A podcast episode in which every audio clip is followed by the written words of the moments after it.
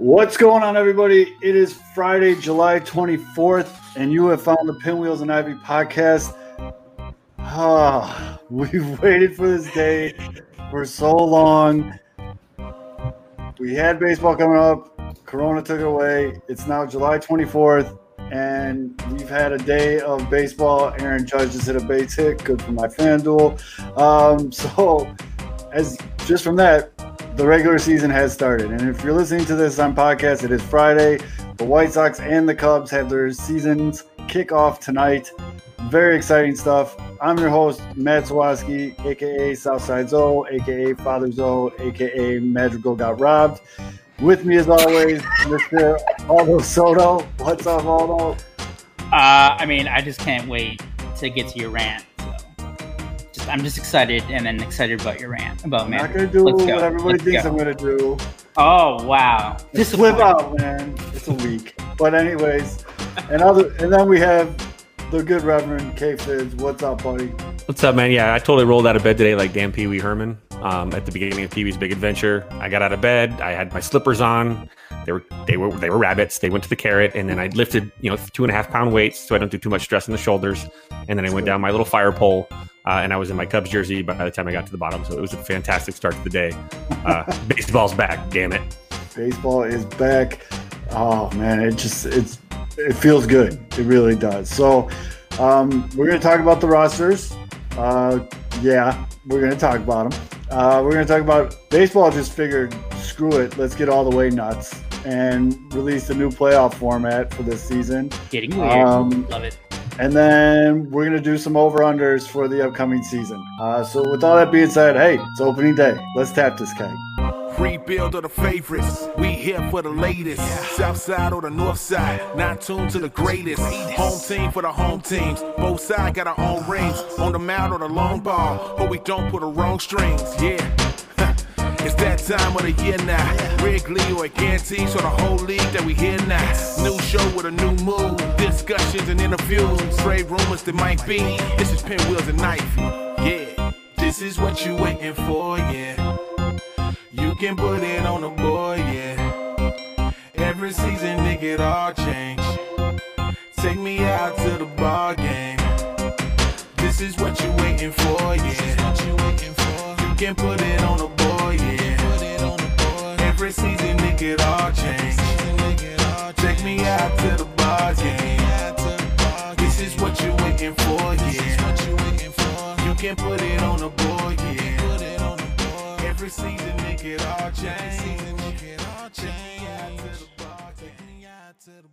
As always, this podcast is brought to you by Sports Mockery, sportsmockery.com. Make sure you go and download the application, turn on those push notifications so you and your friends will be the first people to know anything that happens in Chicago sports, north side, south side, Bears, Blackhawks, Bulls, anything that happens in Chicago, be the first to know with the push notification, Sports Mockery and sportsmockery.com. And also, if you remember last week, we did an ad read for Ha Ha Hot Sauce. And the Reverend Fidz is a man of his word. So if you're watching us live, you can see it. Kevin got his bottle of Ha Ha Hot Sauce. That sound you hear is that Naga That's- pepper just spurting around. Not a good sound to do on a podcast, Kev. It's true. So it can be interpreted as a I was peeking on lot, of, lot of different things there, bud. Well, that's how I feel Uh, about opening day. So I guess it really does Oh actually fit. I just saw Howie Kendrick, and that man is very large. Um, wait. Anyways, See again. What? yeah. Sorry, I got. I'm distracted. Live baseball. that sound again. Anyways, ha ha hot sauce. Make sure you go check them out. So, Dave's- stream are you watching? What? yeah, I thought this was ESPN. What kind of hotel is this? Um, so the hot- scrambled again? Are we going back to scrambled Ooh, cable? so I think that's a boob. Anyways, ha ha hot sauce. Dave would actually appreciate that ad read. Uh, make sure you're going to check him out. Kevin's going to put the hot sauce on chicken fingers as we're doing the show. Uh, a little bit later, I'll give you his review. Um, we had a little sneak peek at it. It's good stuff. Ha ha hot sauce, So Check him out.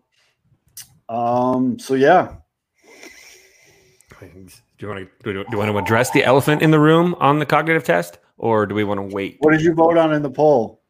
What time did you guys take? I said over a minute, and I figured I it would take a minute for you to do boss. the. So does that does that mention in the intro count? Didn't I? So I Uh, took the end of but you didn't like a cuss them out. So I think I think uh, even money. It was a push. Okay. So because you haven't yet, I just think so unless you have to cuss them out, those that's the only way the bets are I'm going to say some words here. There, there'll probably be some four letter ones. Stanton just left the yard, by the way. Very good for the FanDuel. 400, Um, 460 feet. yeah. Baseball is back, and Stanton just pissed on a baseball. Um, I'm not even mad. I'm just disappointed. And I'll tell you why I'm disappointed. I'm disappointed because there is no need for this. All right. We've confirmed that it is a one week in Schaumburg, gets them a whole year with regards to service time. But here's the deal, man. They do this whole campaign. Every game counts. It's an awesome campaign, by the way. Who I forgot. I think Tony Gill made the commercials. The new White Sox commercials are fucking awesome. But every game counts. Totally agree with that. It's a 60 game sprint. Every game counts. So you have to put the best lineup on the field from day one. This is not the time to be playing dicking around, playing stupid fucked up service time games and sending Madrigal down because you said his timing doesn't seem right. He was one of the best hitters in summer camp. Come on. If you're going to, I know, I know, I know, I know, I know. Hahn can't just come out and be like, we're doing this for service time. Can't do it. It's illegal. He can't say that. He can't do it. But to use that as the excuse, are you crying from the hot sauce or are you making fun of me? No, I just saw a video of Anthony Fauci throwing out the first pitch today. Oh yeah, it's hilarious. It's It it's, 50, it's fifty cent esque. Um, all right, so I get it. All right, I, I get he can't come out and say it, but to use that to say we think his timing is a little off and Leury's timing's a little better, and then you keep Nicky fucking Delmonico up, You need a right fielder. I mean, we can get into that too, but Leury right field. Anyways, you have a Gold Glove caliber second baseman. I don't know. People forget won a Gold Glove in the minors last year for his defense at second base. One of the best hitters you have on the team in summer camp, and no, he's not hitting fucking bombs. Get the fuck over it. wait, hit- time out, time out, Zoe. I'm sorry. What? So I put out the poll question on at Pinwheels Ivy Pod on Twitter.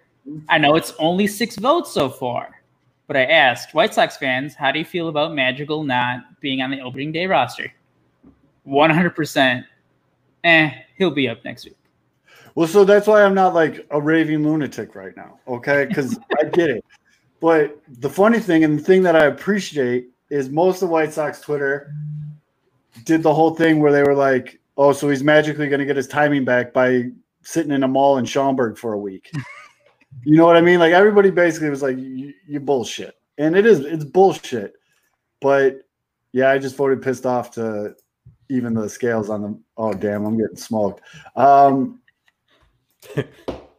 Wow, yeah, no, a no, lot of and that's a good point. Aloha, Mr. Han, who is now one of my favorite listeners of the show because he live he tweets me during while we're recording because he was watching. What's up, Mr. Han? But he said his timing is off, but it's just not that timing, and he's absolutely right. It's his service time bullshit. Yeah. and it's just what's his, his timing's going to magically get better by sitting in Schaumburg, fucking playing like pepper and bullshit games with guys at the minor league field. Like, come on, dude. He'll be up in a week. It's a week. I'm not mad. I just hope it doesn't hurt. I swear to Christ, though, if there's one fucking error at second base during this week, I will rain fire and brimstone down. I don't care if like five people see it. I will do it. And here's the thing. Uh sure, is Leury Garcia whatever Hahn said, like the timing's better, they feel better with him in the lineup right now, whatever. Nick Madrigal, as much as like you can dislike what kind of like projected hitter he's gonna be, minimum is like gold glove caliber defensively, Yes. fast as hell. Mhm. Very smart too. Knows how to take the extra base. You you are talking about a White Sox roster that has like five to six fucking dudes who mash. It's Mash. not like you need. It's not like you need Leury Garcia, Leury Garcia hitting like 280 because you're desperate to have to have someone make the offense click. And and here's the thing: you're right about when you said like, well, because the other big news of the week before the rosters came out was Nomar Mazara has the Rona, Mhm. probably, Yeah, maybe allegedly. Supposedly Um, he's going to be back in a week too. mhm. As. So they needed to have so Nicky Delmonico made the roster. Um, and I mean, I guess the other option was you can ha- you can have Garcia start games in right field. It's not a bad right fielder. But even even if you get to that point, you're ba- what Rick Hahn said is, you know what, we'd rather have Cheslor Cuthbert over Nick Magical. And- That's basically what this came down to, mhm. which is awful. Again. Especially in a 60 game season, every game counts even more so than a regular 162 game season. Did. Hahn go to bed last night thinking that he had Madrigal on the roster locked in? Or you sorry, fucker. I'll give you that one. You got a guy Uh, though like this that also a, the best point is that you have a guy that you have a lineup that's going to rake a bunch of goons that are going to hit the ball out Yeah, of the we saw it in all these Lot of gaps, too. games. A lot of gaps too, and a lot of guys that are driving the baseball. You want those small ball kind of guys. Now, I know you don't like small ball, but I don't mean like small ball, small ball. I'm talking about the guys that do the little things, the guys that that take that extra bag when they see an opportunity, the guys that are in the right place at the right time because they're studying the game, and that's something that Magical really does well. I know King Max said it a billion times. He's big about the the little. Him and I are both on the same boat when it comes to that too. Is you've got this, you've got a player that has the ability to, especially bottom at the bottom part of the order, to start mm-hmm. something all over again. So that when that lineup turns over, you've got all your big boppers ready to rock again. And you've got a pitcher already in an uncomfortable situation, a guy that can't trust the dude on the base pass because he might take an extra bag or or whatever, a guy that plays very good defense. Y- You you you wonder why they made that decision. And I don't know what they saw that they didn't like. It's service. It might be more about keeping Leury.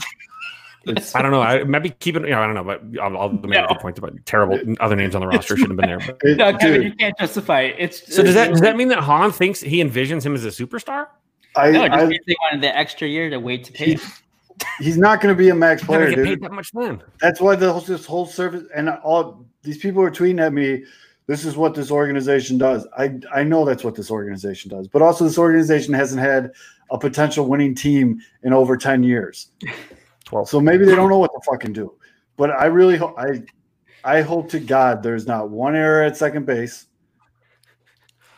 Cause I will fucking flip shit. But you know what's better than a solo shot? a two run homer. You know how you get two home run homers? By getting dudes that do little shit and get on base. Set the And- table. And that's what Madrigal is. He's a table setter and he's damn good at it too. And I know there's some people that are on the, you know, whatever. That's fine. Take this moment. He didn't make the roster. It's service time bullshit. It's just it I just think it's unnecessary service time games. And it's Were just there- bullshit. Were there any celebratory tweets today for like Leury Garcia fans? Like, hell yeah, Leury's gonna be the. Like, do people actually go? It's like, did, did you see any? If I, there was, I did not see him. I mean, at the same time, let's not disrespect Larry Garcia, who had more hits than Larry Garcia- this Garcia, I will say this, and I'm not putting uh, Leury Garcia down at all. He's a very valuable player to have, especially in this situation, because he can play seven positions. You need Yeah. that guy on your roster this year more than any other year, because anyone could drop in a minute. We saw Juan Soto two hours before the first game of the season test positive for COVID. You need a guy like Larry Garcia that can play any position for you. Yep. You need It's those yeah. utilities. and like before, like here's the thing: like who knows what the next CBA is going to say? Like are like are they just going to have the same service time rules? Um, and before in the past, I mean, like, it's not like the Cubs the Cubs have done it. The White Sox, as you said, they've done it with other players too. It's nothing new.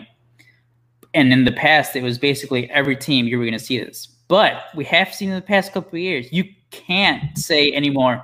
Every team does it with all their prospects because we are Oh. starting to see other teams who will just like I think the Royals, one of their starting pitchers, they're going to start the season with them.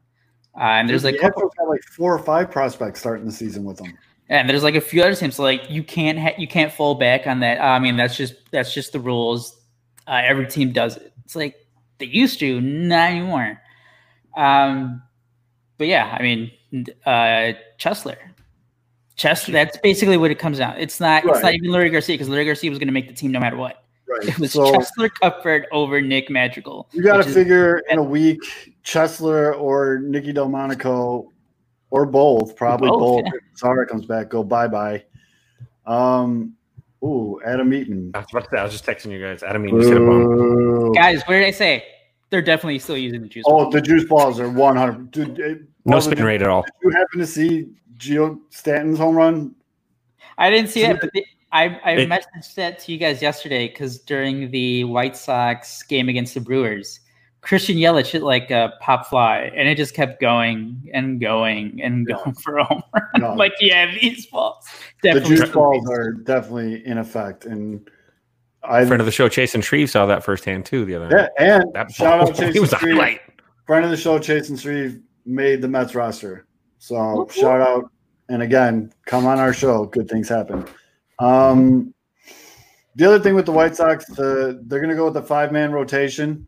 Uh, this kind of scratched some heads at this one a little bit. Looks like we got Lucas Giolito one, obvious.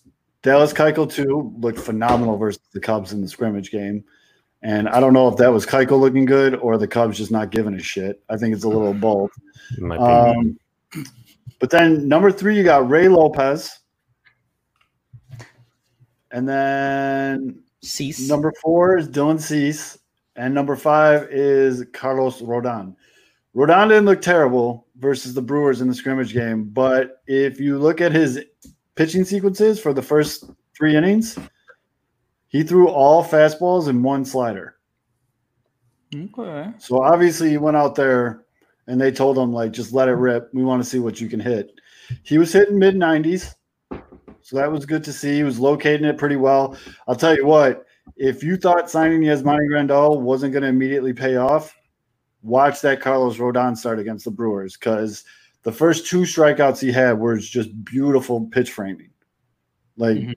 100 and again, shout out to White Sox Twitter because as soon as it happened, my timeline got filled with everyone just saying, "Look at that framing! Look at that framing!" We haven't had a catcher that was that good at that, maybe ever. So it was really awesome to watch, and it be for the team I root for. Who was the goofball taking the victory lap today, saying that Grandal was a luxury Yeah. and not necessary? Who was that? Doesn't he's under- matter. he's under, Um, yeah, he's under the Voldemort status on this show. We're not Uh, going to say he shall not be and it's not just like getting the like getting a strike three call. Obviously, that's big because you get the out. But it's like Right. in earlier counts where like if you just steal a strike, like you go Huge 2-0, difference.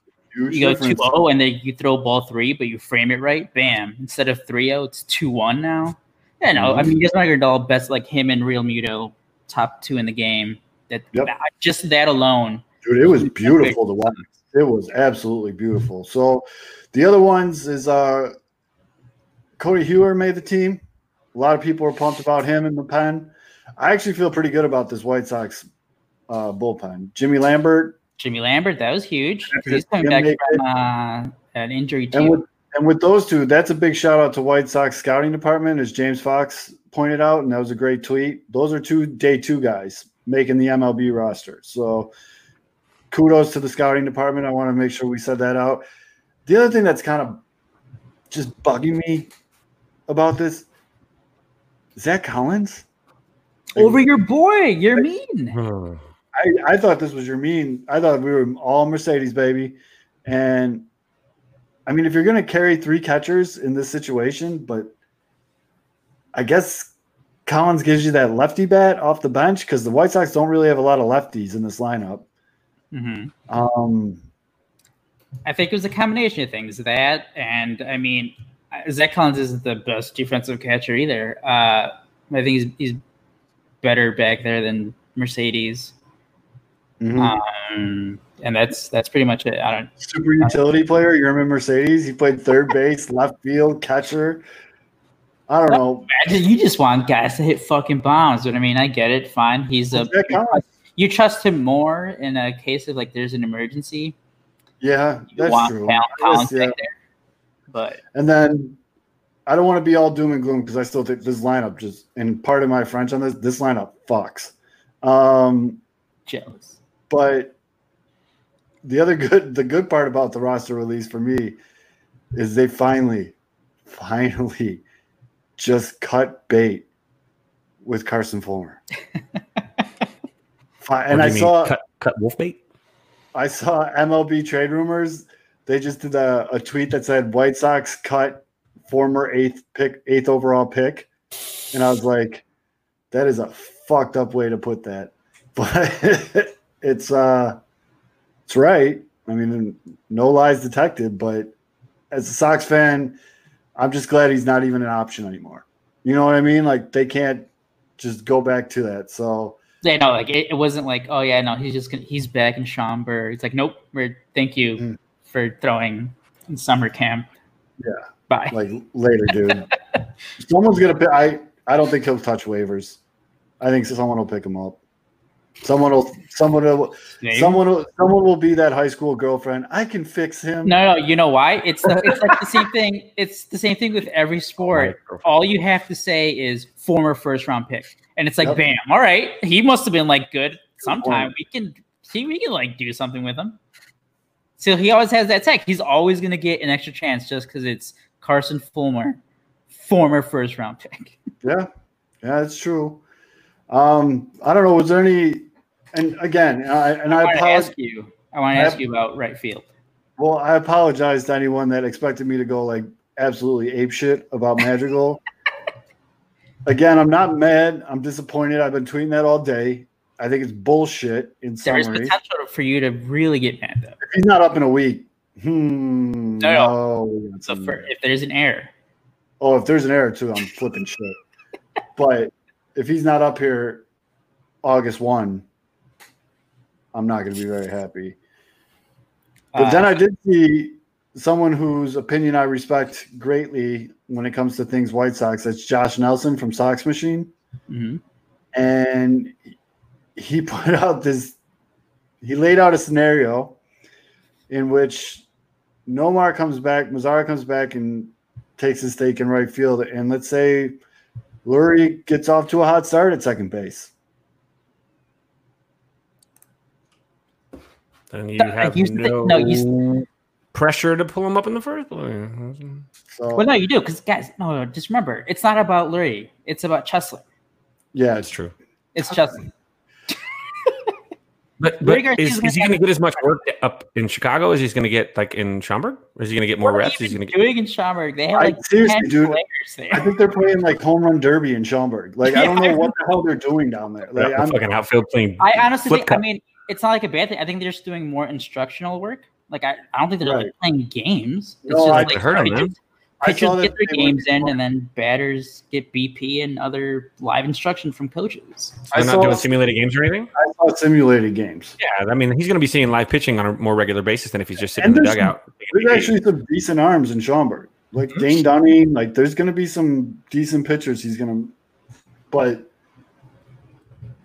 come, don't tell me. How it's mad are you going to be if they're like, hey, you know what? You're good, Nick. You're good, Nick. Stay, stay down there. And I'll I'm he shouldn't be with the team if he's not going to play every day. right. I, I'm sorry. I, I, it sounds terrible. I he's a young pup, but if he's not playing every day, he needs to go get to work in. Get get to work in. Go go go. And then when he's ready and he is necessary, I mean, again, he's not going to not be up. We know that. I mean, God, everybody's making the playoffs this year. I think every team. Will, I think the Tigers might make the playoffs this year. if They keep expanding this shit. It's gonna be like 37 teams. They're going to call your beer league softball team to join the playoffs here in a second. But they've got spots. I just don't think it is necessary to play the service time games with him. I don't. Yeah. But- I, I think this has more to do with someone else starting over him. It Uh, or at least a veteran getting their opportunity first. Just like we talked last week about he Nico was- Hoerner as opposed to Kipnis. You let Kipnis get it to start because blah blah blah. he was one of their best hitters in the summer camp. He, and again, just the defense alone should buy him a ticket. But you want to ask me about right field? So are you no more- at all? Because right now your depth is Adam Engel and Nicky Delmonico. Fuck it. All right. And I tweeted this out, and I'm going to say it on the show verbatim. Nicky Delmonico seems like a great dude, a guy Oh, that I want to go nice crush a 30 rack of Busch Light with and have just a good old time. Do I want him starting right field for the Chicago White Sox? Fuck no. All right. He had a good year. What was that? Two years ago? He had like a good month. Like, I think three years ago. he had a good month, and everybody was all about the Nicky D train. And he even got a nickname Stakes. Everybody was all about it. Cool. And then he just stuck. And then he got hurt. And then props to him for picking himself up, working out, and making it all the way back. I just don't think he's good. Okay. I think he might be a decent bat to come in and pitch hit if need be. He's not a starting outfielder on a playoff baseball team. And then Uh, he hits I see all this shit, and then he hits a home run against the Brewers in the last exhibition game. That's and right. people are yeah, people are just see. I'm like, dude. That's how shit works. That's how shit works. Uh, I was gonna say. I mean, I know he, he was injured last year, and he had like that concussion too during spring training, and then he had like the shoulder issue. So another concussion after the Brewers game when Luis Robert Kelly leaked the shit out of him.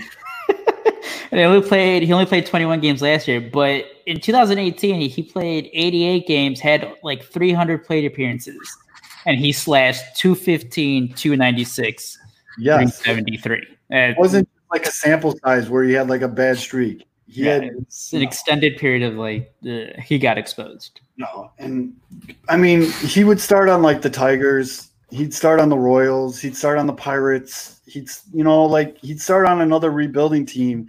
It's just I've said it at nauseum on the show. The window is open now for the White Sox. This proverbial window that everyone loves to talk about is officially open. And Nicky Delmonico is not a starting outfielder for a playoff baseball team. Prove me wrong, Nicky. Prove me the fuck wrong. I hope you do. And then Adam Eaton puts one on Waveland in the first game against the Cubs. Um, Engel. Oh wow. yeah, and he hit it off of Kyle Hendricks, so it's not like he hit it off of that dude Cotton that I don't know if he's already asking paper or plastic somewhere, but um He's in South Bend. Driving sure. a lift or an Uber. Um, but I don't know, like I guess if I had to pick like gun in my head, Adam Engel or Nicky Delmonico, I'm gonna take Adam Engel just because of his speed and he's better at defense. He is a lot better defense. Even like yesterday, Nicky Delmonico. Nicky Delmonico isn't uh, the smoothest outfielder. No. I mean, seriously, Luis Robert ran from center field and caught a routine pop up to right field. And ah, but um, It should only be a week, right? Because I mean, Mazara should be. yeah, they said I saw a bunch of people say Mazara is going to be, and even when Mazara is back, You still want Engel over Mazara? oh, I just want a Oh. different right fielder. Like, Wants to change. Well, I mean, there is a guy who's still a free agent. Mm, who's Yes, got the COVID? play. no, I don't think that's. I don't think that's a real thing. I think as soon as he's cleared, he's uh, he's signing with the Braves. I think the Braves Wow. were just like, you know what, we can't sign you because of this. You want to play here, we want you to play here. As soon as you get cleared, just sign it and we'll go to work. I don't think he's Well, I it think gives him that- a number too. right. Like to give them. I think that's just a stupid fantasy. People need to get over it. I think yeah. We talked about this last week. Or I brought up how the Rays are doing the two man outfield: You could do that with Luis Robert. Luis Robert and Adam Engel, and then just have five infielders. That covers it. I swear to God, those can cover it. I'm, I I'm mean, not yeah, even, Luis Robert saying, like, could have like left and center, and then just have Engel and right. I'm not even like being facetious. I seriously think those two can cover a major league outfield. It wouldn't be pretty. It would definitely make things harder. But Mazara is an okay defender in right. I definitely feel better with him in right than any of those other three options. I mean, Adam Engel's role on a playoff team again is Fourth outfielder. pitch runner, defensive replacement. No, I'm serious. Like that's his that's his role on a No, playoff we- team. yeah, we talked about this back in March. It's like Yeah. you know, Adam Engel, he started for like three years now for the Sox, but not not starting caliber. Right. So that's that's his role on a playoff team. So but right field in general just does not make me feel good. Even when this team is 100% healthy, I just still just don't feel good about it. We saw Mookie Betts. There was that fantasy for Sox fans for about a day that Mookie might sign with the Sox, but Mookie's locked up until I'm in my 40s, almost 50 years old. Like, yeah. Fucking Dodgers. Yep. But don't worry, MLB owners don't have any money. No money. Ooh, yikes. During Uh, these times, though. Yeah. in times like these um, um got him um anything with the cubs roster that really stuck out to you Uh, so the only thing, uh, Dylan Maples, who, if I mean, he's been up since like 2017. He'll be up like a couple times a year. For any Cubs fans not that familiar with him, it's not like he's stuck in the bullpen for a long time. He's basically a more out of control Carlos Marmol, which Carlos Marmol wasn't the most Oh, I- when I hear the words Carlos Marmol, I do not think precision accuracy. like I remember, I remember I tweeted out. I tweeted out in the morning when the Cubs announced the rosters. I'm like, all right, Dylan Maples uh, gets a bullpen spot, and someone's like, all right, new version of Carlos Marmol. It's like I wish, I wish that Dylan Maples threw as many strikes as Carlos Marmol did, because this guy, he can get hot. He has a ridiculous strikeout rate, but boy, oh boy, if you go up there and just not swing, you have like a pretty good chance of just getting hit by a pitch or walking. This guy's fucking wild. He's uh he's Ricky Vaughn Well, before before he got glasses. Great Yeah. fucking stuff. Nasty slider. Cannot throw a strike to save his life. Yeah, you got to have low patience with like control guys in this kind of shortened season too. Mhm. So those types of guys are troublemakers. Yeah, and that, that's the thing. It's like, I mean, especially with the with the uh, three batter minimum, there is no way you can bring him in when there's like two runners on and like no outs. Oh, you can't trust him in that situation. can't do that. Oh. You the only position you can trust them in is there's two outs and you just need one more out. Like you need a strikeout. There's a guy in like at, at second base Or you're down seven. Yeah, Right. or it's a, a. Innings eater. because Mhm. like this guy, if you're like down by one run and you have him in there in a dirty inning, like in like ten minutes, you're gonna be down by like four, and like the bases are gonna be loaded because he just Yeah. walked three guys or something. So Now, that one's scary, but other than that, the roster. Oh, Daniel Descalso, the Cubs. I wrote about it. The Cubs pretty much said, you know, we're not going to like release you, but please go away. So they put him on the 45 day list. The best part of the whole roster an right there. I mean, he fouled off, with, or something was wrong with like his uh, his ankle on um A labia injury, I think it was. uh, on Wednesday during the last game, during the last uh, tune-up game, tune-up game against the Twins. But I mean, man, that what a fucking bust for the Cubs' top free agent of Yeah, that's a- you're on the 45 day E- IL in a 60 game season. That's We're uh you're you're deleted.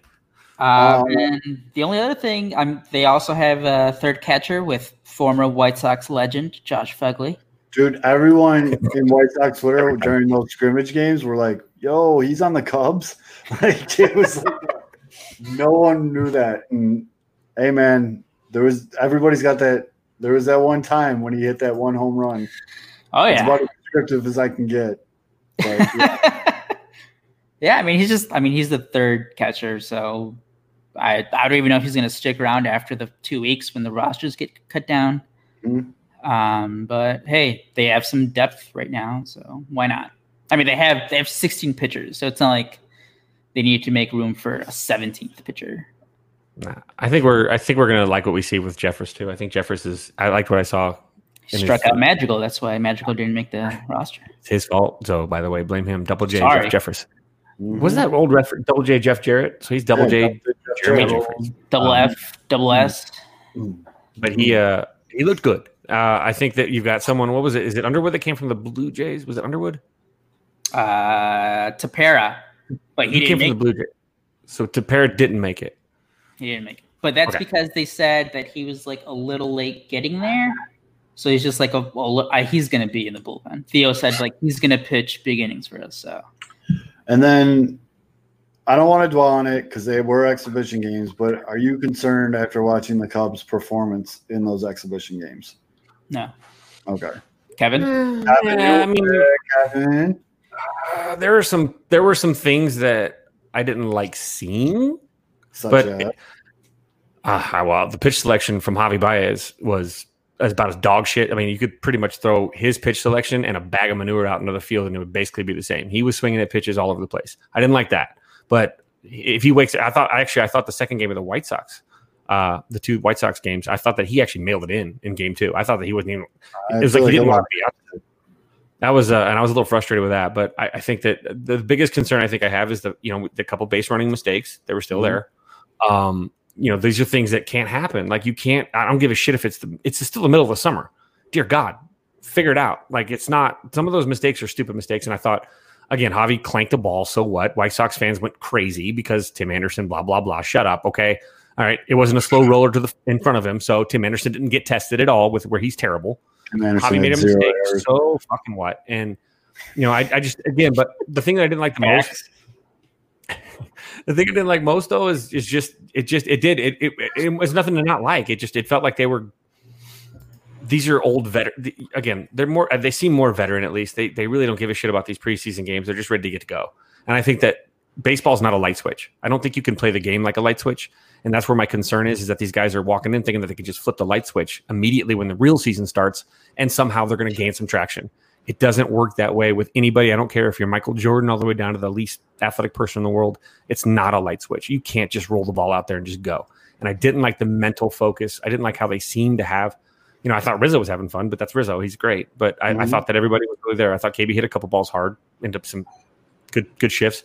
I thought that that um, Schwarber the first game he looked a little shitty, but I think that Schwarber kind of figured it out. And obviously, um, seeing Rizzo back was a big part of it. That's that's a huge, you know, getting him in the dugout as a whole makes a difference. Of course, he comes in, Kris goes out with a back injury or whatever, but I think they were just taking consideration with Kris and just not trying to push things. But I just didn't like the idea that it, it, seems like they do think they can flip the light switch. And for a team that last year got exposed and admitted openly that they were not preparing themselves every game, that they weren't even loosening up before games and not taking it serious, not a good this, look. This shit should not happen now. At this point, you better be a damn soldier when you roll in how after you already admitted to not showing up last year. There's no, hey, I'll turn. Oh, hey, you do that again this offseason, go fuck yourself, go away. That's how I feel. That's exactly how I feel about. Like, if Javi says that, if Javi does this again and then admits at the end of the season, well, I didn't really take it serious, you can go fuck yourself, Javi. I know he won't, but right. if someone does pull that shit, that's a problem. And I feel like the, sometimes I think veterans tend to, while they're usually they know what to expect, they also tend to think that that light switch can turn on. And you can turn that light switch on in 162 games. You can't in 60. So you better roll in there like gangbusters opening day, or you're going to be down three to the Brewers before you even walk out of the gate. Yeah. No, I agree. Like I said, that I told you guys when we were watching the second game, I was like, the Cubs look like they give zero shits about this game. Like, I don't know. My whole thing about these exhibition games were, as a White Sox fan, they were really fun to watch because the lineup delivered. It was whatever, and we'll see what happens today when it all comes together. As the White the, Sox, yeah. The only thing I thought about was right before uh, baseball and like everything got shut down in March. The Cubs scored like 16 runs against the Giants, like a couple days before everything got shut down. Right. And I was like, oh, cool. Like, does that mean that they're gonna like have the best fucking offense when the season started? no. Uh, I there's just like another spring training game. Like, all right, Dallas Keuchel was really fucking good. Yep. Got a whole bunch of ground balls. It's like, all right. Made Ross Detwiler look good. Ross Detwiler is fucking. Hey man, why isn't yeah. he your opening day starter? um, um, I don't know. Uh, yeah, no, just, I mean, I, yeah. do get, I, get, I do get to the point where Kevin's like, you can't just like uh, like flip that switch, and right. especially coming from a team where we heard for like three straight months that uh, you know they're going to be um, what's the fucking word uh, like they weren't going to be complacent and you know they're going to be accountable. So yeah, kind of like can't just like look like shit even if it is a practice game. Uh, but like I mean, uh, are the Cubs just gonna have, are the Cub is are the Cubs going to be bad because they got one hit of Dallas Keuchel? No. I mean, the Cubs' offense has been sporadic for the past two seasons. That's right. kind of the offense that they have. Now, again, we can shit on them because they said, no, it's going to be different this year. Mm-hmm. But yet again, this year is totally diff- different. Like, who knows? Just, like the reason the reason that these pitching staffs have 11 relievers the first couple weeks, you're only get, like Lucas Giolito, Dallas Keuchel, Kyle Hendricks, and Yu Darvish. Those right. are the only guys out of like 10 starting pitchers for the Cubs and Sox that I expect to go at least five innings. Like these games are gonna, like who knows how these games, these games are gonna be weird as hell. I think Sox. Hey man, Yeah, ride that energy, that's what it is. ride that. Or the Cubs, like I don't know, there's.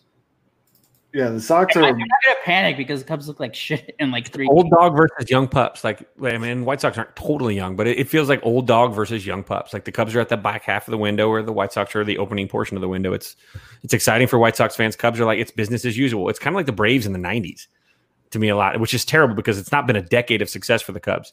The Braves made the playoffs every year, and I remember when the Cubs beat them. I think 03. I think they had like three quarters attendance at the because it was the first round of the playoffs or whatever. They had nobody there. They took it for granted. And uh, Cubs fans, if you're taking this shit for granted, you have a big mistake. It's a big mistake. You have a, another thing coming to you if you take this for granted. It's not like that. And so I think I hope the Cubs don't as players, but you know, fans as a whole too want to see this. And obviously this year you're going to see cardboard cutouts everywhere, but Wrigley. But Right. I think that the idea that you know you take you take this kind of stretch for granted. It's it's exciting for White Sox fans because you're about to begin what's going to be a quality stress, but a stretch. But with the Cubs, it's is this the end of the stretch, or can they actually keep this thing out? Can they can they grow it out even more? things Before- are going to change once. Uh, just one last things out. Yeah. Things are going to change once like the games start. You know, you things count and you get into the flow of wanting to see your team win, being mad when they lose, being happy when they do great things, pissed off when they play like shit.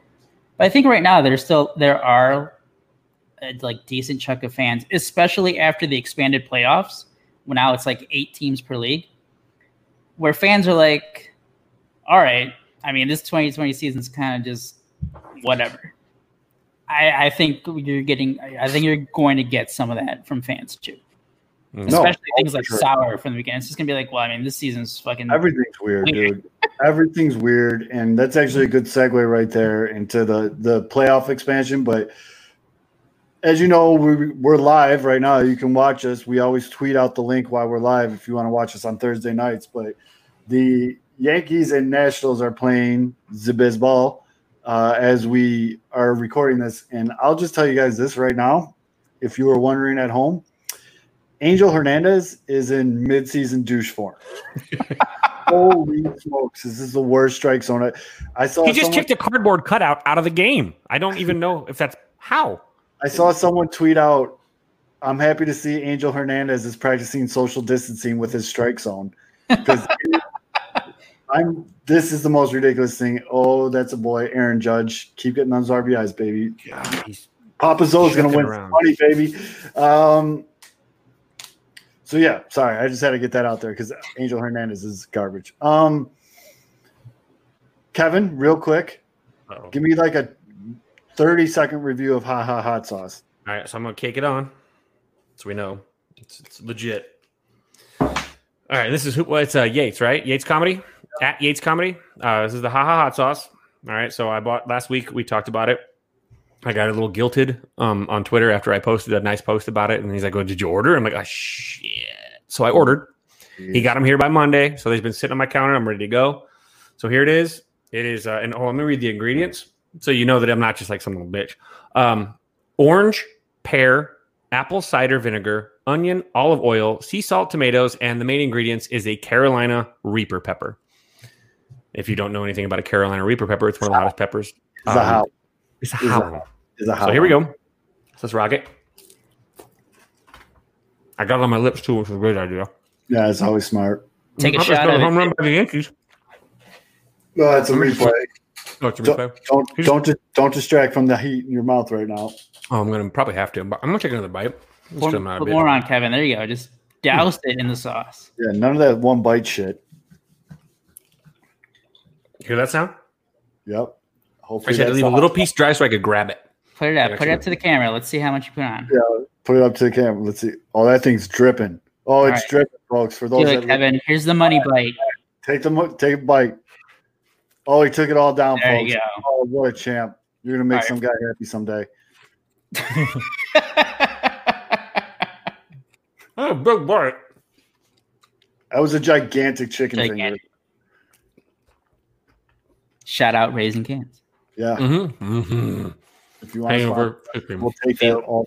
Feel free to send in number Oh, two. it's actually really good. Um, So what we got on I think- heat? Where we at heat? One through ten? I'd say heat wise, one. I'd say give it an eight, oh shit! maybe like a seven and a half. But I don't know. I again, I get my I get my Thai food ten. So, but the I really like the orange and pear. The orange pear taste to it actually makes it like a really good, uh, like an actual sauce sauce, like a something you can put on a burrito. Like it's Okay. got a good, like it's got a little sweet. It's the sweet, and then the heat comes, so it's good. I'm a big Um, and it's it's consistent too. So I'm still it still burns. okay. It's perfect. So- it's um, I would say it's actually a very good hot sauce for those of you that enjoy pretty good. I mean, it's not it's not like insanity sauce Oh, where like it literally gets on your tonsils and you're fucked. I'm not even gonna try to be a tough guy. I don't fucks with that. But- yeah. It's actually really it's I, I Yates, I'm, he, I'm happy they're a sponsor. That's I'm, I'm it's a good purchase. I'm actually gonna buy some more probably for my buddy H. Um, give him a follow on Twitter. Order some ha ha hot sauce. It passed the on show live test. Um, so let's real quick before we get into over unders, let's talk playoffs. Because, like I said, Major League Baseball basically right before the season is about to start, Major League Baseball just said, "You want to get nuts? Let's get nuts," and they expanded the playoffs. So it's what the three division winners, and I got confused. How so? How basically so each team or each league gets eight playoff teams. Okay, so the three division winners and five other teams. Well, see, here's the thing. No, no, no. It's the for each division automatically top two you get in. Oh, first and So, second. so it's like you have two division winners, and then for each division, and then two more wild card teams. and then what's the deal with picking who you play? So there's a thing where I don't know if that's official yet. Buster only tweeted that out early on Thursday, where basically the one, two, and three seeds get to pick who they play in the first round. Now, see, I thought at first I was like, "That's horrible," but then after talking to you and Kevin about it, it is going to be awesome because that's going to build even more intense rivalries. It's going to be fantastic shit talking. If like, let's say the White Sox win the Central and they're like, "Oh yeah, give me them. They fucking suck. We want to play them in the first round." That's awesome. That's good material right there. And also, the first round is now going to be best of three Best of three. makes it even more intense. And now I've seen some people make the argument, which is there's truth behind it, that this takes away from the impact on the regular season games. Letting all these guys in, it doesn't make these regular season games as important. But counterpoint is now more teams think they got a shot at making the playoffs, so the trade deadline is going to be lit. Maybe. I guess. You open up some. That's I mean, you want to talk about bulletin board material. Yeah. you Well, suck. We're gonna beat you. We choose you. You're the worst. That's the picking teams. I'm talking about now more teams. I mean, you're going to have to completely strategize differently because more teams now think they got a shot at this. It's true. And so, Uh, they said MLB Network today actually did a thing where they had like who would make it, like last year based on this setup or whatever. I want to say it was the Rangers were the eight, and they were like eight games under 500 or seven games under 500 last year. So uh, technically, under this system, a, a team that doesn't even have a 500 record might potentially make the postseason, which would be a probably a first in Major League history. my favorite uncle, Beef Loaf, he tweeted out a very harsh truth that I think, if not to the White Sox, it's going to happen to someone.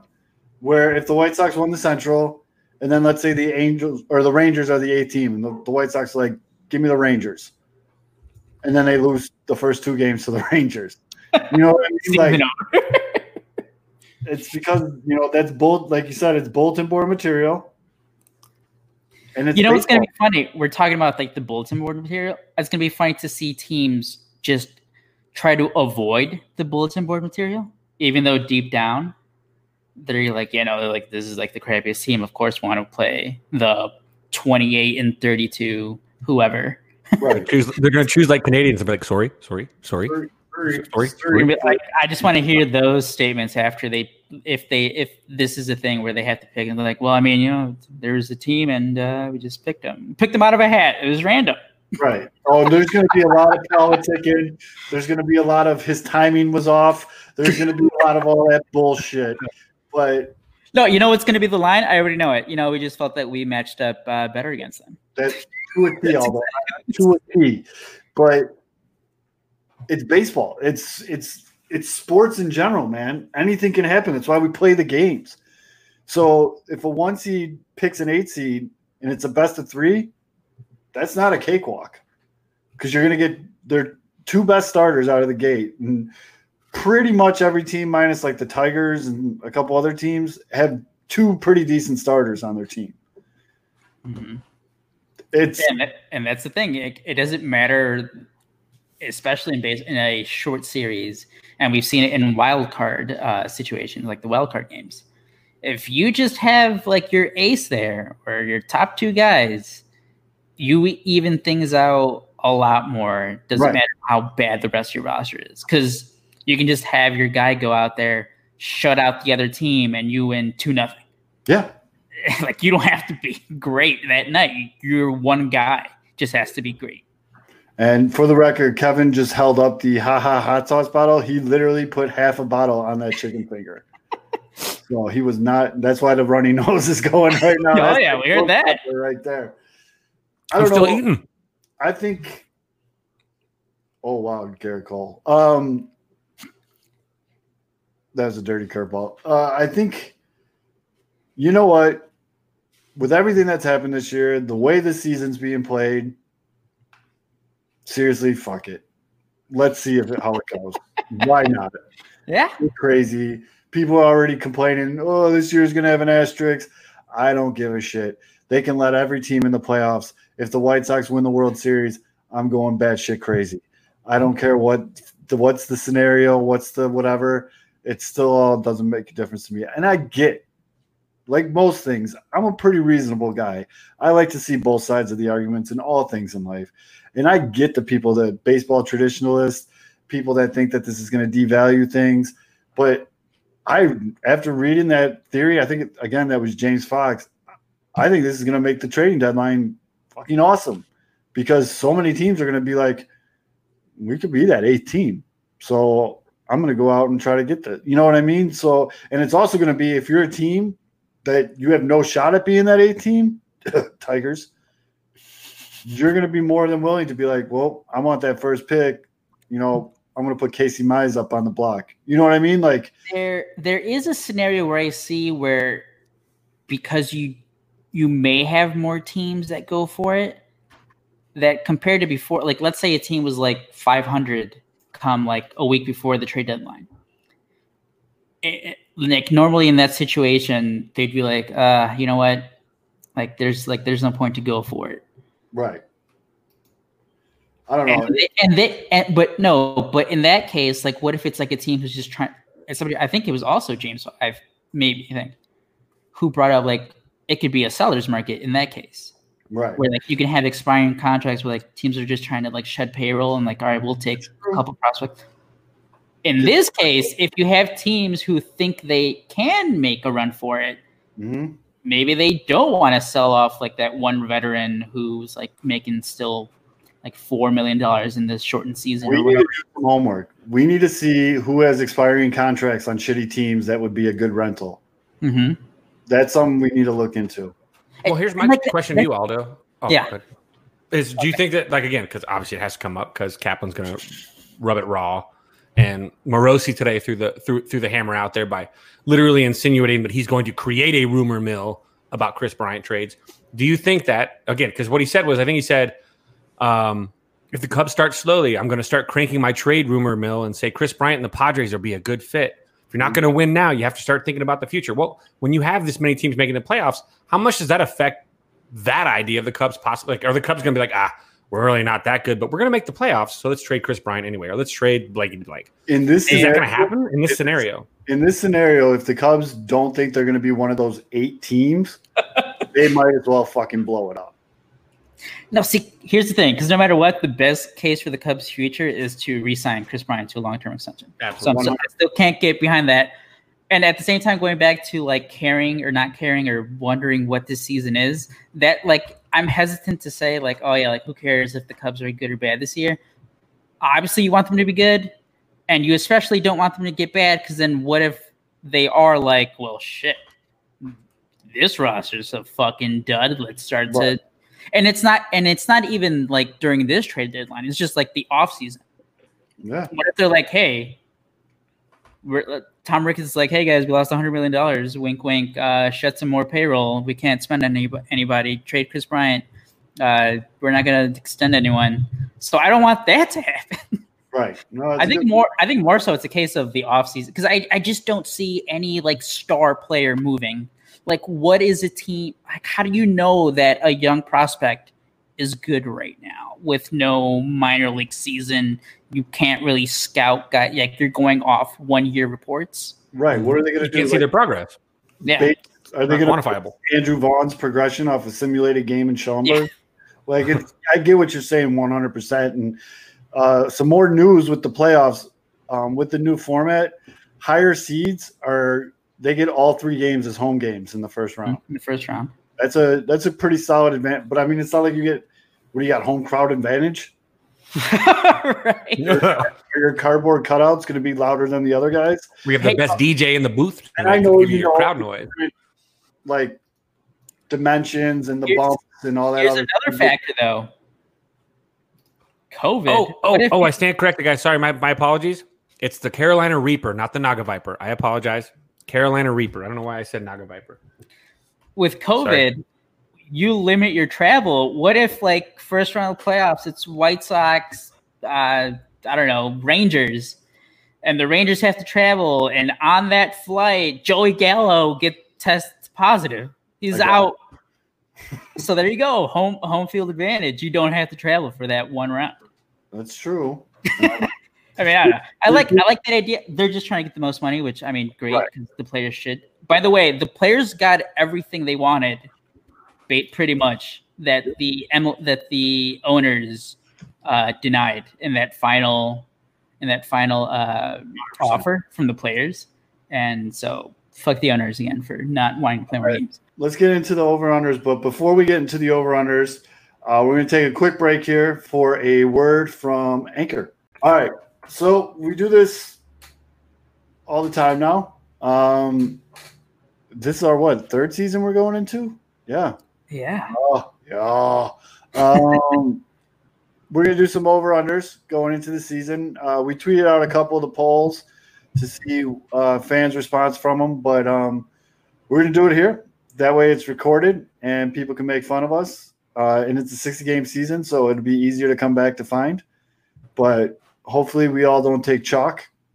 Uh, Kevin's all hyped up on haha, so maybe he'll make some, uh, you know, weird responses. But Aldo, as always, be the grandmaster here. Lay it on us. here we go. So we just go win totals first. Yep. Oh, by the way, I saw. Okay, so the White Sox are at 31 and a half. I saw this tweet earlier in the day on Thursday that there's some sports book or I think it's casino. I think it was whatever it was. Every bet on the Sox win total was over 31 and a half, which I am not a good gambler. I don't think any of us are. We wouldn't be doing this show if we were. Because my first instinct when I saw the number two was like, oh, that's an easy over. That offense is gonna fucking smash. But what do what do people always say? You gotta like uh, bet against the public. Yeah. Oh, the like a lot of money is going on the Sox over. So I mean, you have to go under, right? Yeah. I'm pretty sure the public, like when you bet, when I bet football games, I watch the line all week and you can see where the public money goes. And then, like an hour before kickoff, I just still bet that. well, house money comes in, like the smart, educated gamblers, and then you'll see the line move. And then I try to go with them, but obviously I stay with a two bedroom house. But yeah, so I'm actually with the public on this one. I'm going to take over. I think White Sox pitching, especially, is going to outperform expectations. I'm a still big believer. I really think Rey Lopez has a good season. I think Dylan Cease has his like I've arrived season. Dylan C is completely under the radar in summer camp. Um, like I mentioned earlier, and I'll probably say it again a hundred times during this season. This lineup fucks, so I think it's going to mash the ball. I will be betting a lot of White Sox overs during the You gotta do that Sure, This lineup fucks. I that's not a bad idea. Um, But yeah, I'm taking the over on win total. Sorry, I don't. We should make these not long-winded answers. Over on for the White Sox. Three for three over. Uh, over. All right. But I'm I'm I'm thinking around 30.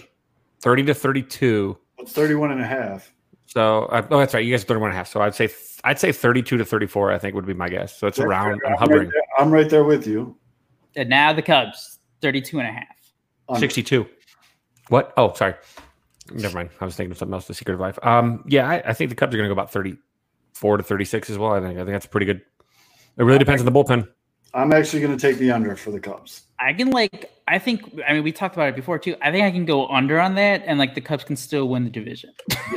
At least make the playoffs in this new yeah, format. I- yeah, right. I was gonna say before they expanded the playoffs on Thursday, I was gonna say like the Cubs could end up with less wins, but than the White Sox, but they can make the playoffs and the White Sox wouldn't. But I mean, under the new expansion, everyone's gonna fucking make it. Yep. Uh, but yeah, Cubs. It's like I, I'm gonna go over, but it, I'm not 100 percent sure. I'm taking the under, and it's mainly for lineup depth, injuries, and bullpen. So I'm taking the under. Oh yeah, just oh my god, Craig Kimbrel makes me not the most. Craig Kimbrel, with his beard cut like mine, short, he looked like a combination of Scott Weiland and like I don't know. He just looks weird, dude. All right, here we go. And th- I was looking at the Cubs player over under numbers, and this is one of the two that, like, if I could bet a whole bunch of money, I would, but I'm not because I'm not that ballsy. Craig Kimbrel saves over under 14 and a half. I would say under. Under. Big. You know, the- the other thing with that is, like the first again, like the first two weeks, month, what who knows how long it is going to be. The Cubs have already said they're not going to use Craig Kimbrel or like some of their other relievers on back-to-back games. So, I mean, that cuts down save opportunities right off the bat. How do you spell Schaumburg? Sorry, that was random. Don't answer that. Keep going. Over under 14 and a half saves. Under. Absolutely One. under. I, I don't think. I don't even. I'm not entirely sure Kimbrel's going to end up as the closer by the time the season's over if he keeps throwing like he has. My reasoning exactly, Kevin. All I right. think that the way the Jefferson look has been. I think this is a good number for Colome saves 10 and a half. Hmm. And I think it's a good number because even though I think the. Sox are going to win a lot of games, I think they're going to blow a lot of teams out. That's what I was just going to say. So I'm actually going to say under because I don't even think he's going to get that many save opportunities. Kevin, I'd say over. over. All right. I don't. I don't. I actually don't think. Uh, I don't think. I think it's going to be tighter than you think. I think when you get into the when you start getting everybody's top guys, I don't think that the White Sox are going to be as explosive as one might assume based on just some of these early returns. So I think that, but I still think that he's going to get him. I think he's going to get plenty of opportunities in two, three run games. Three run games are just as big a saves as one run games. Also, I'd like to point out with the new closing rules, the relief pitching rules, I think Aaron Bummer is going to get some saves. Oh, like if he's going into a ninth inning where it's lefty lefty to start the inning, I think Bummer is going to go in and get that save. All right. Let's go. It's also from MLB the Show because he was my closer for my World Series run. So go Aaron. Let's go with some home runs over under. So out of both teams, Eloy has the highest over under for home runs at 13 and a half. Over. Kevin. Over. Oh man, I mean Eloy, Eloy had like 31 last year and was hurt like three different times. So, Hottest player in baseball in September. So I'm gonna go over with Eloy. Just to Uh, that grand slam off you, Darvish. I don't know if you guys saw that. that was a pretty good hit. What, I don't know what you're talking about, Zoe. I Kyle, was, Kyle Schwarber has the highest uh, over under on the Cubs for home runs at 12 and a half. He also had a great not only September but also August and July. Yeah, he's he's swinging the ball pretty well. Um, I, you know what? I'm just let's just go over because it's juiced ass baseballs. That and there's a DH now, so he even if he's not inserting in left, he's going to be the DH. A lot of juicy balls, and he's DH. We are not going to use that out of context. ever. No, no, no, no. Never. So I'll go over. a little sexual on the show tonight. I'm gonna go over. I think I think I think Schwarber is one of those guys. I I mean he he actually got better over the course of the three game exhibition games against opponents, like actual opponents. He looked terrible in the first game, and then he looked like he was getting much better swings in game two against the Sox and then against the Twins. So I think he's I think he can do it. I think he's one of those guys that could hit a couple. He could have a good week and hit six homers. And even So- when he's been like bad, uh, you know, like hitting wise, you know, average wise, he's always had the power swing. So even if he struggles, he can like hit two home runs in a couple games and contribute that way. Luis Robert home runs nine and a half. Over under. I'm probably gonna get torched for this, but under. Kevin, do you think he struggles early? Under, I think he's gonna have. I think he's gonna hit like seven or eight, maybe. I don't think he struggles. I just don't think he hits home. I think he's going to see a lot of doubles, a lot of base hits. But when it comes to the Mm-hmm. long ball, and I mean, god damn, is his swing so effortless? Where We'll predict one inside the park home run though. oh, ooh, that's That's ballsy. I'm going to go under though. I'll go under for that. Oh man, I just want like want to go over on all these numbers, but I still think he wins Rookie of the Year. It's, it's just hard though for like a rookie like that to go out and have power numbers. It Right. really is difficult because you, you're you're seeing something that's completely different on those wrists and those small fibers that where you're trying to drive a baseball. He's just trying to survive. and I so don't I think Yeah, as great as he part. is, I think there's still going to be a period of time. Who knows how long it lasts? But I think there will be a short stretch where he struggles. I don't know if it's going to be like Oh. can't get a hit struggles, but it's like Eloy went through it last year. Like rookies go through that struggle. So we saw it in his first at bat against Kyle Hendricks. Three pitches, absolutely buckled. Twitter erupted. Oh, kid's got so much to learn. And then he went two for two in his next two at bats. But still, we saw, I mean, he's not a created player on MLB the show. You know what I mean? The kid's still going to have to learn. The kid's still, it still seems like sliders low and away, kind of like Eloy last year, are going to give him a little bit of trouble. Uh, again, Hendricks completely fucking buckled him. I mean, there's still going to be somewhat of a learning curve. And to be honest with you, I don't want him going up there trying to hit home runs. I want him learning, uh, getting the best approach he can at the plate and driving ball into the opposite gap. With his speed, him being on base, that's a fucking problem. That's Oh, a yeah. huge problem for the other team. So that's I Wilson's want, behind the dish. What? Sorry about that. I want, I'll take that one. I want base hits and doubles from him. If he goes up to the plate with that mindset, I think he's going to have a fantastic. I I would put money on him being rookie of the year. I know he has terrible odds, but I would. take- No, he's the favorite. well, that's what I'm Yeah, he saying. Terrible, Oh, terrible. ter- yeah. terrible value. Yeah. So you made a really good point too, is that you can't simulate this, and so he's got to take his lumps. It has to be expected. If he doesn't take his lumps, you're seeing something that's extraordinary in any time. Mike Trout took his lumps, for God's sakes. Everybody takes lumps. Now his lumps were smaller; they're more like pimples, maybe even like a blister. But all the all the you have to take your lumps. You're going to go like you want to go three steps forward, one step back, three steps forwards. One, so you want him to learn but not blow up, and then you want him to continue to make that progress. And I think guys like him have the ability to kind of survive already and keep their head above water, but you have to expect it. And that's why, like like Aldo said, he might have like a, a bad week, but a bad week in a 60 game season, you're off. You're not gonna. And You're already behind on your pace to hit. You know, real quick, nine. really, really quick, because I don't want to get off topic here. But for the love of God, stop comparing Luis Robert to Mike Trout. I've seen Willie Mays. Stop that. I've Mookie. Mookie, just stop. Just let him be Luis Robert. He's gonna be good. That's cool. But don't put that on this kid. And I know one of them was Eloy. Eloy's the one that said he's gonna be the next Mike Trout. Like, I get it. Eloy's a big goofball and he's happy. He's just messing around. He thinks he's supporting, but like, you can't put that on this kid, man. The media took that quote and ran with it. Like, you gotta chill, bro. So anyway, sorry. Go with the over unders and stop comparing him to Willie fucking Mays. Too late. If he's not Mike Trout, he's a bum. Um, uh, okay, so back to the Cubs. Willson Contreras also his over under nine and a half home runs. I tweeted this out on Wednesday. Smash the over. Well, he's swinging it. My goodness. Mm, mm, Uh oh. It's okay. You can good say under. no, I'm gonna go over. Oh, okay.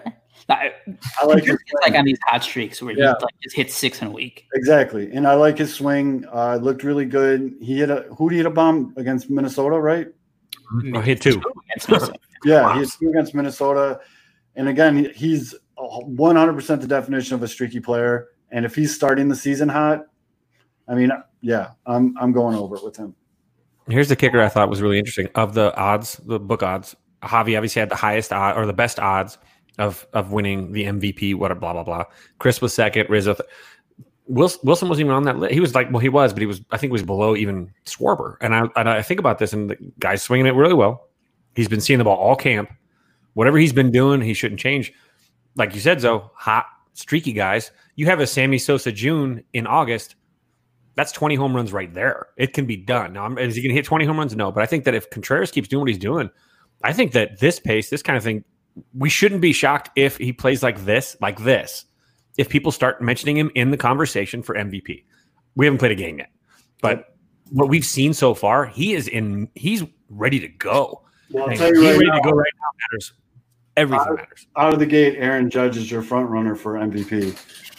But keep keep going, Aldo. Oh no! And here's the thing on the MVP talk with Contreras was like kind of getting in the conversation in 2017. He was carrying the Cubs offense before he got hurt. Uh, so back to the Sox. Let's go with Yo-Yo. Over under his is a little lower, eight and a half for home runs. I take the over on that. I think it was set low because of the COVID and all that other stuff. But he's his swing is just so pure and so sweet, and he's on top of his game. Um, yeah, I'm gonna take the over on that. I think ten is a good number for him. I think it's kind of middle. Agreed. Um, I'm kind of like I'm. I almost would say push. What was the number again? It was ten. Eight. eight and a half. Eight. Oh, eight and a half. So we go. Ha- they gave halvesies. Okay. Ooh. Uh, yeah. Yeah. I'll go over. I think maybe nine or ten. I'll go under. I think there will be a time where Yo-Yo has that hamstring tightens up again and he misses some games. He is very sensitive. Uh, so let's go back to the Cubs. Third base, Kris Bryant. Home runs over under 11 and a half. Under. Kevin. 60 bats or 60 games. So he'll probably play about 54, 55 of them. Remember, leading off this year, so he gets that extra at bat every game. Yep. He's going to get a little bit more looks. He's going to have somebody behind him. Obviously, he's still protected, but he's not going to have to deal with coming up there with two outs and nobody, you know, nobody on either. Unless, of course, you know, the eight, nine don't get it done. 11 and a half seems, I don't know. Uh, that's hard. I, I feel like he's going to hit like 10 or 11. Um, you know, obviously I got to believe in my boy. So we're to, we're going to go over, but it's going to be barely over. It might be 12. Like, I'm going to say under, but I don't even think with Kris Bryant that's a bad thing. Like, Mm-mm. Kris Bryant doesn't need to hit, he, to, he doesn't need to be like a 40 home run hitter in a regular season to be valuable because, how many doubles, how many walks? right, just get on base and that's that's his job now as a leadoff hitter. So I'm going to go under, but like not, oh, what a disaster season with Kris Bryant. Uh, Yasmani Grandal also at nine and a half. Damn, these are good, man. Right there, t- I I mean, seems Yeah. like these guys know what they're doing. That's so weird. like they don't want people to make money. Um, You know, if if if Zoe and Aldo bet the over, they probably will shift the number down a half a point, and then I'll take the over after you guys, you know, move the line a little bit with your bets. I was going to take the over either way. I think he's swinging a good bet. Uh, he put a couple out during summer camp. Um, he looks like he's on his shit. Ah, God, the Sox lineup is just so stacked. All right, I'm gonna go, I can like gonna easily say like over for all the Sox. right. I'm gonna go over. Everyone's protected too. You can't pitch around anyone. There's no lull. There.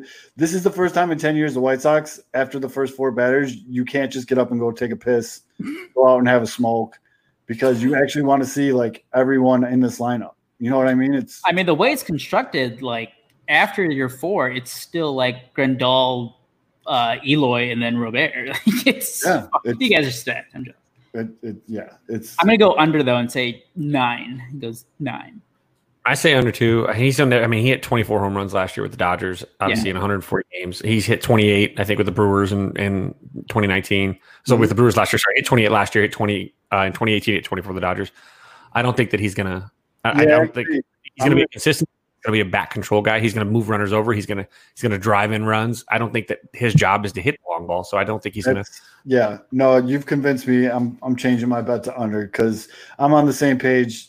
He's not here to hit home runs. He's here to get on base. He's here to bring down that horrible walk rate that lineup has. um, he, yeah, no, he's he's a patient hitter. He's got a, one of the best eyes in baseball. Um, I'm going to go under. Um, I thought this one was low, but at the same time, he is also very streaky. Javier Baez home runs 10 and a half. I would take over on that because he can. I can. would do. Yeah, he can easily have a hot month. He Sometimes. swings for the fence every pitch. Yeah. There's, there's no short. There's no light. There's Oh. no shortening. He comes out of his shoes every swing. I'm taking over all day on that. Yeah, he could have 10 by the end of August. Yeah. Without a doubt. It's, he's one of those guys could and, and And disappear. And yeah, I was gonna say with his, with his his his career stats in October or excuse me in August and in September are horrible. His career stats at the beginning of the season are fantastic. So if we get beginning of the season, Javi in August, absolutely over. If we get end of the season, August September, Javi, we're still gonna get the over. He'll just hit 250. So you gotta go over on that one. He's he's an easy over. I think that one's actually really low. I think 12. What what was it? 10 and a half. Yeah. I thought. God, I think 12 and a half would be a fair. Uh, let's do a couple more home runs and then we can do pitching. Let's see. Tim Anderson, seven and a half. And then they have his batting average. I think we said it similar to this 282. I would take over on the batting average and under on the home runs. This was for Tim Tim Anderson. Anderson. Mhm. and it was over for average. I Uh, took over on 282. I took over on 282. I think he still hits around 300. I'll hover at the 300. I am going to go over on the average and under on the home runs as well. Yep. Dude, he arguably was the best White Sox hitter in summer camp and during these exhibition games. We saw him in that leadoff spot come out against the Cubs and take beautiful pitches opposite field to get on base. He stretched a, a single, and it was great because he was mic'd up, and you heard him right out of the box go, I'm going to get two. And he mm. stretched that into a double. Like, I think he's hitting 300. Yeah, I'm taking the over on average. And he's another guy. I don't want him hitting for power. And uh, I mean Anderson too. Even if he he makes a lot of contact and he's fast as hell, so he can like get out, squeak out a couple more hits and raise that average. Just and he's probably going to be batting leadoff. So, gets that extra at bat. Yeah. well, with Madrigal figuring out his fucking timing, you need some guys to set the table. So, Uh, let's see. I thought this one was also an easy over, just because historically he's one of the best strikeout pitchers in the game. Yu Darvish over under strikeouts 90 and a half. well, I got to do some math in my head. 14 starts. Is it first inning you or second inning you? Because that's a big difference. I mean, I think I saw from the second through the fifth inning that Yu Darvish is like, all right. Dude, he's got eight pitches. Like you, hitters are completely guessing, but in that first inning against the White Sox, he was just fucking up. I know that was just like Yeah. first half last year, you where he could he didn't have control. Yeah, and then he had to come across the middle with the fastball and got torched. For the Cubs' sake, for your two sake, I'm going to take over because they need him to be a very good starter for them this year. All right. So I'm going to do, I am going to do a little bit of a. Kevin, did you do the math? Well, I was just kidding. I'm gonna go over. I, I mean, He averages seven and a half strikeouts per start. He's going to probably get what, 12, 14 starts. Mhm. So I think he's healthy, at least 12. Yeah. if he's healthy for at least 12 starts, yeah, I think he's going to get, I, I think he's going to come in at about 90, 91, 92 maybe. If he's, if he's fully healthy and gets 14, he'll blow that out of the water. He might even hit triple digits, but he's got to be healthy. And, he, and even if he's bad, he still gets strikeouts. It's like right Yeah. now, Scherzer, he's, he's kind of getting lit, but he's got nine strikeouts in five innings. Yep. I mean, you still can get lit, still get Ks. I mean, it's just a lot of pitches, and he wears down, and then that taxes the bullpen because you got lit and you wasted pitches with strikeouts, which are Oh. obviously pitch. guys, guys, I don't know if you know this, but the Cubs bullpen doesn't look great right now. So Hmm. you need you to be going deep into some of these games. I would predict that the Cubs bullpen ends up with a lower ERA than the Sox. That is, Ooh, I will take that. I would take that bet. we have a Ta- ta- tattoo bet. The Cubs aren't going to have Jharel Cotton pitching everything. I know, but I'm No, not. I mean, uh, the Cubs bullpen has a lot of good young arms that nobody knows. Um, as we're recording this, Geo Stanton is up with two outs and bases loaded, and oh, base hit. That's not cool. Oof. That's Oh, that was a nice. That ball was good, six inches off the dish too. Way to go with that. Angel would have called that a strike. He is, dude. He is way too too good on Twitter. He's he's actually trending right now. Angel, I think Angel Hernandez now because of a couple of umpires who um, who uh, opted out. I Right. think he's a crew chief now, or Yeah. the, uh, what the fuck is it called? Yeah, crew chief. Dude, he's trending right now for how terrible he's doing.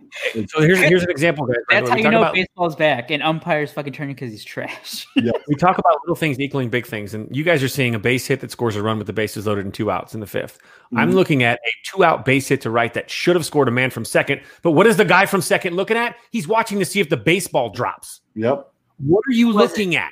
Who was it? 31. I don't know who that is. Who's number 31 on the Yankees? Legitimately, when they show the replay, he's looking to see if the ball drops. There's two outs, meet. Get on your horse and get the fuck home. Sorry, that's the little things that equal Oh, big things. Absolutely. You are one. I'm not even going to even bother to try to argue with you because you are 100% on. I don't know why he was looking at the ball. Aaron Hicks, Fail. terrible base runner. Yep, it was Hicks. So on the on the Sox side, I thought this was low. G uh, for Giolito strikeouts, 68 and a half. I would take the over on that. I thought that was really low. He got a lot more strikeouts. He gets a lot more strikeouts with that changeup now. Mhm.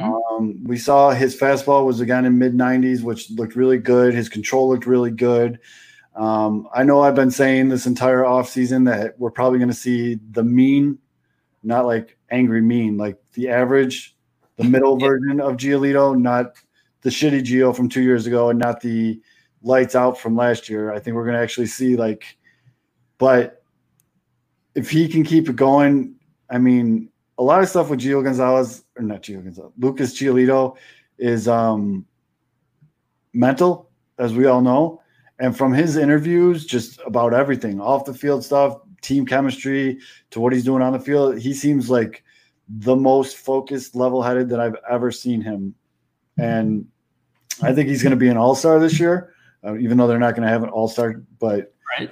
He's going to be an all star quality type starter. And I think would take the over in that strikeout. Uh, here's I, I mean we know starting pitching wins losses don't mean much, but It's for these purposes, Kyle Hendricks win total five over under. 14 start. I'll take the over. Kevin, 14 start. and I think that's an easy over, especially at this time, because you don't know about the Cubs bullpen. He's going to go deeper in games. I hope that David Ross trusts him to go deeper in games compared to Joe Maddon. Uh, and then Dallas Keuchel, I think a lot of the a lot of the win win totals for pitches are like around five, five and a half. So Keuchel's at at five as well. Bro, I was already pumped for Dallas Keuchel, but after watching him pitch that game against the Cubs, I am stoked for Dallas Keuchel. He looked good, man. When he has the ground ball pit, when he has his uh, breaking stuff working, he's just automatic up there. He's he's one of those guys that are consistent. Like we talked about it even in the offseason when they landed him. He's a veteran too. And did you notice how he worked? That's why I think we talked about it a little bit when we were watching the game together too. He works with purpose. He gets on the bump, he gets the ball, he gets right back up there. He delivers another pitch. He doesn't wait, he doesn't dilly dally. He's not he's not Steve Trachsel on the human rain delay. He gets up there and he gets going. And if you're on He- Hmm? Mark Buehrle, dude. if you're on the bump and you're on defense, if you're someone that you love to play behind a guy like that because you're not bored, you're not sitting there just napping.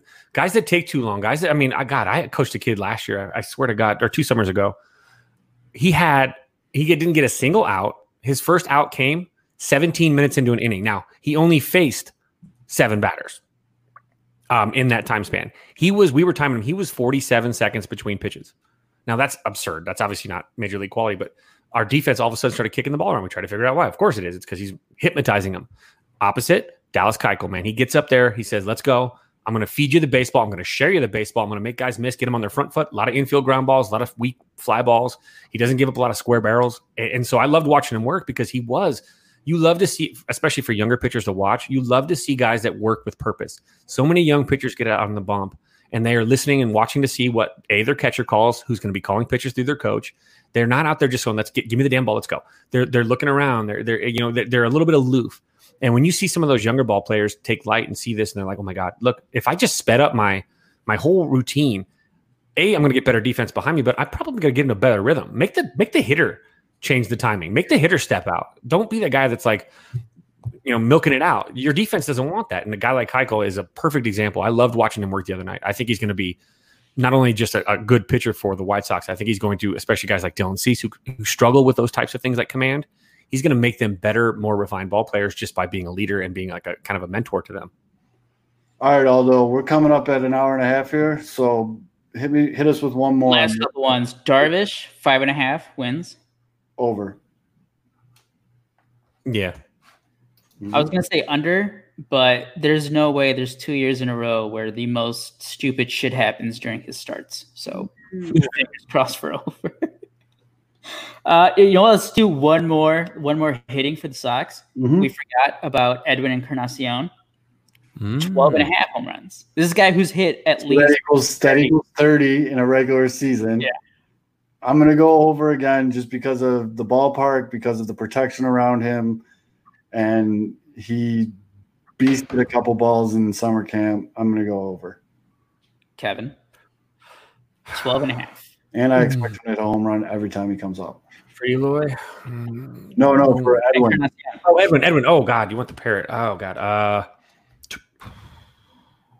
yeah, he's gonna go over.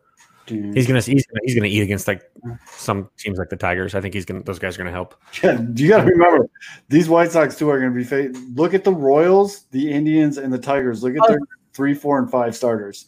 Like And a if you say third you know who those guys are, the Tigers and Royals. you don't know who those guys are. You don't know the three, four, and five pitchers for the the Royals, the Tigers, and even the Indians. For Christ's sake, I am going to. I, th- I think this is the easiest under on the board.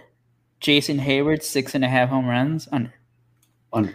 I, I, I know he had a better season last year, but he's still going to be platooning this year, I think, and he's just not a home run hitter. Oh, and then Jon Lester, seven and a half strikeouts. I under because I don't know how many innings he's going to be pitching. Yep. Anybody put together an over under on sack bunts now with uh with universal DH? No, No, because no one cares. no one that crossed no one's mind. I think even if we had 162 games with the with the universal DH, you'll see the lowest amount of sack bunts in like the history of baseball. There's been one bunt in this Yankees Nationals game, and Castro botched it, so it worked. There you go. So better than a strikeout. Better than a strikeout. All right, everyone. So happy opening day. We made it. We all Oh, wait, wait. We have to do with just our just overall general predictions for the Cubs and Sox. So, Zoe, Yeah. Sox record, playoffs, how far do they go? When does Nick Madrigal not get called up? Anything you got? Madrigal will be up in a week. Sox win 34 games. It's good enough for the division. So obviously they make the playoffs. I think if they make it to the AL Championship Series and lose to the Yankees. Um, All right, who do you get out of the National League? You don't have to go every division, but just who do you think? no, I know. Um, it's so hard to not say Dodgers. Right? Yeah. It really, I mean, that's a, a basically an all-star team. I mean, yeah, they lost Clayton Kershaw, but they gained May. just so- replace them with a Yeah, lively arm. yep. So I, I mean, I know it's chalk, I know it's whatever, but Dodgers Yankees World Series. Kevin, what do you got for the Cubs? And, then then anything you got on players, record, and then how Nico far the Hoerner. Mets- Nico Hoerner, rookie of the year. All right. And National Only because unless Derek May gets called up and stays up, I think Derek May probably will win it. But I think that with what's his name going out, I think that Hoerner becomes one of the because you're not going to get a lot of rookies cutting their teeth this year. At least pretty good. I mean, at this point, maybe some of the crappier franchises, I guess. But with such a shortened season, I'm not, I don't think you're going to see many, and I think he's going to get a lot more at bats than people realize.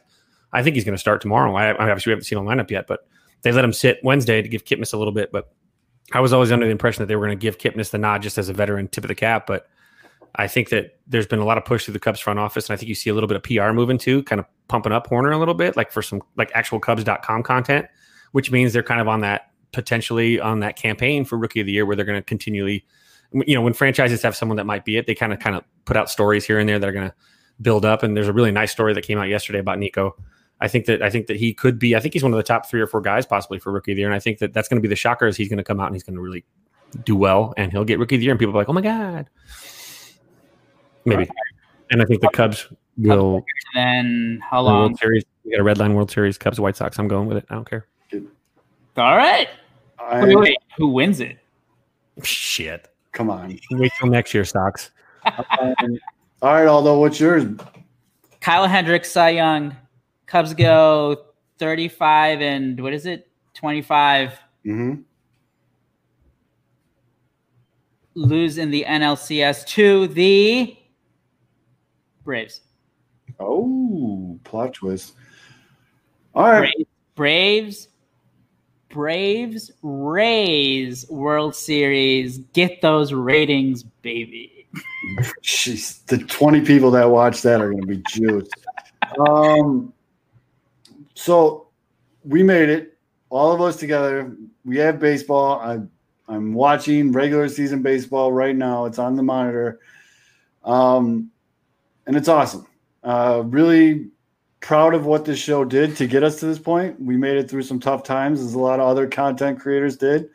Um, and something else I want to do, and I'm going to tweet it out. And I know this is the end of an hour and a half long show, so not sure how many people are going to hear this, but But if you are, thanks for sticking along. we appreciate that. Um, and I'm going to do it tomorrow. I'm going to wear what I was going to wear to the White Sox home opener. And I'm going to take a picture of it because one, Mrs. Zoe got me a dope ass throwback jersey that I have not even taken the tags off yet. So I'm going to be wearing that. And I'm going to be wearing my pinwheels and ivy sunglasses that I was going to be handing out to people at the White Sox home opener. And big homie that I told I was going to mail them to you, I'm still going to do it. I just keep forgetting. That's on me. Um, but yeah, rock your gear, get excited.